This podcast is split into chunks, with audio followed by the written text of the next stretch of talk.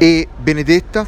Il titolo più atteso del concorso insieme a di French Dispatch di Wes Anderson, l'anno passato fermato dalla pandemia, non delude. Eccessivo, trasgressivo, erotico, blasfemo, violento, conturbante, chi più ne ha ne metta. C'è spazio per tutto nel film di Paul Verhoeven, ispirata a Benedetta Carlini, suora omosessuale e forse miracolosa del Seicento, nel convento di Pescia in Toscana, la protagonista è interpretata con capacità e sessualità da Virginie Fira brava, ma una gigantesca Charlotte Rampling al festival appena vista anche nel film di Ozone le ruba la scena. La provocazione è studiata a tavolino, ma riesce bene all'ultra ottantenne olandese di culto, regista di Basic Instinct, Atto di Forza, L, Robocop e appunto Benedetta, che non sfigura nella sua filmografia ricca di fan come di detrattori. Non è di certo da Palma d'Oro, ma un film che diverte chi deve divertire e farà arrabbiare chi vorrà arrabbiarsi di fronte a un giocattolo in costume